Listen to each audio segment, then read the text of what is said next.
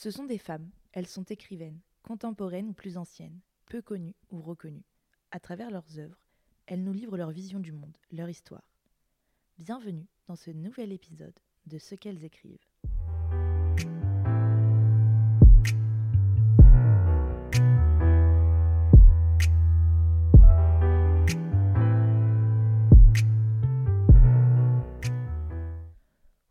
Anglaise, Virginia Woolf est connue pour son court essai Une chambre à soi, portant sur le rapport des femmes à l'écriture dans l'histoire de la littérature. Publié en 1929, il est fondé sur des conférences données par l'écrivaine dans deux collèges pour femmes de l'université de Cambridge. Une chambre à soi est considérée comme une œuvre majeure de la pensée féministe. Le titre renvoie à la principale thèse de Woolf sur ce sujet. Pour écrire, une femme doit disposer d'une pièce à part et d'une rente, synonyme d'indépendance matérielle. Il y a des livres qui marquent, qui sont inoubliables et vous font réaliser de nombreuses choses. Une chambre à soi de Virginia Woolf fait partie de cela.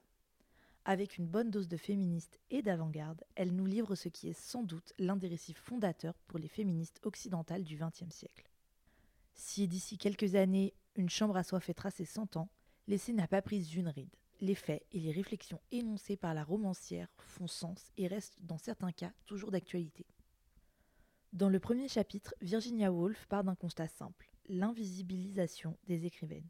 Constater, c'est bien, mais expliquer, c'est mieux. C'est donc ce qu'elle va faire. Si elle s'en tient aux explications des hommes de l'époque, la seule raison pour laquelle les femmes ne sont pas ou peu autrices n'est autre que le manque de talent. Je suppose que vous aussi, vous sentez la mauvaise foi à travers ces paroles. S'il y a une chose dont nous sommes aujourd'hui certains, c'est que le génie, le talent ne relèvent pas du genre, loin de là.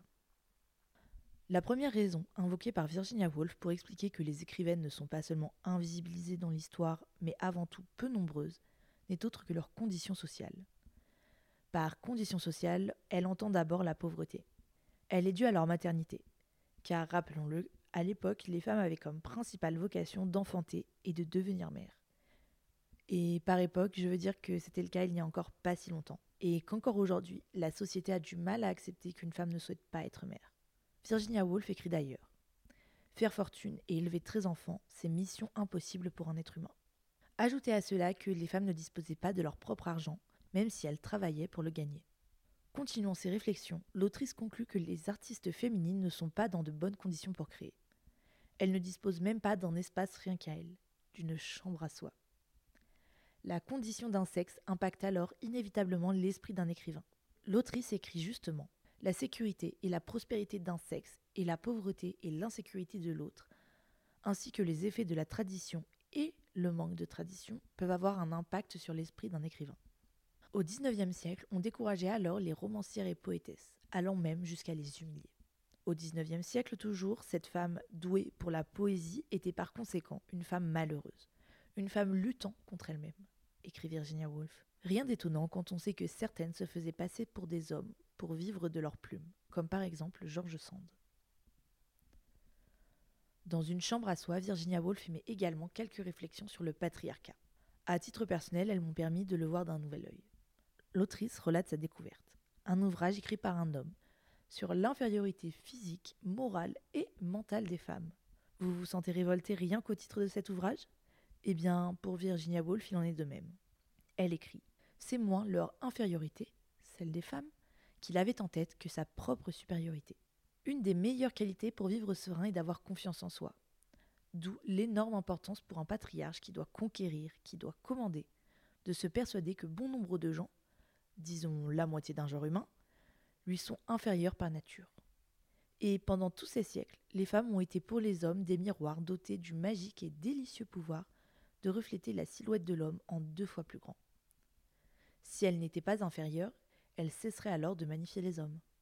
Les hommes, à travers le patriarcat, clament moins l'infériorité de la femme que leur propre supériorité. C'est elle qu'ils protègent, et c'est à cause d'elle qu'ils sont en colère, de peur de se la faire voler.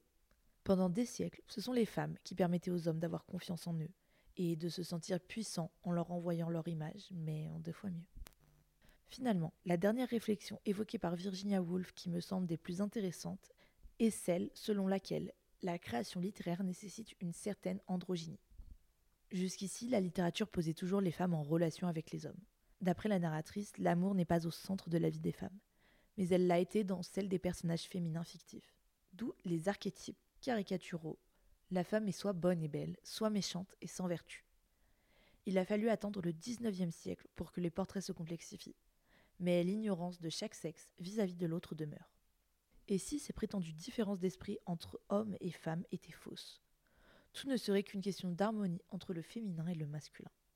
Virginia Woolf cite alors le poète Samuel Taylor Coleridge, qui a justement théorisé cette fusion en affirmant qu'un grand esprit était androgyne. L'esprit androgyne transmet de l'émotion sans entrave. Il est naturellement créatif, incandescent et entier.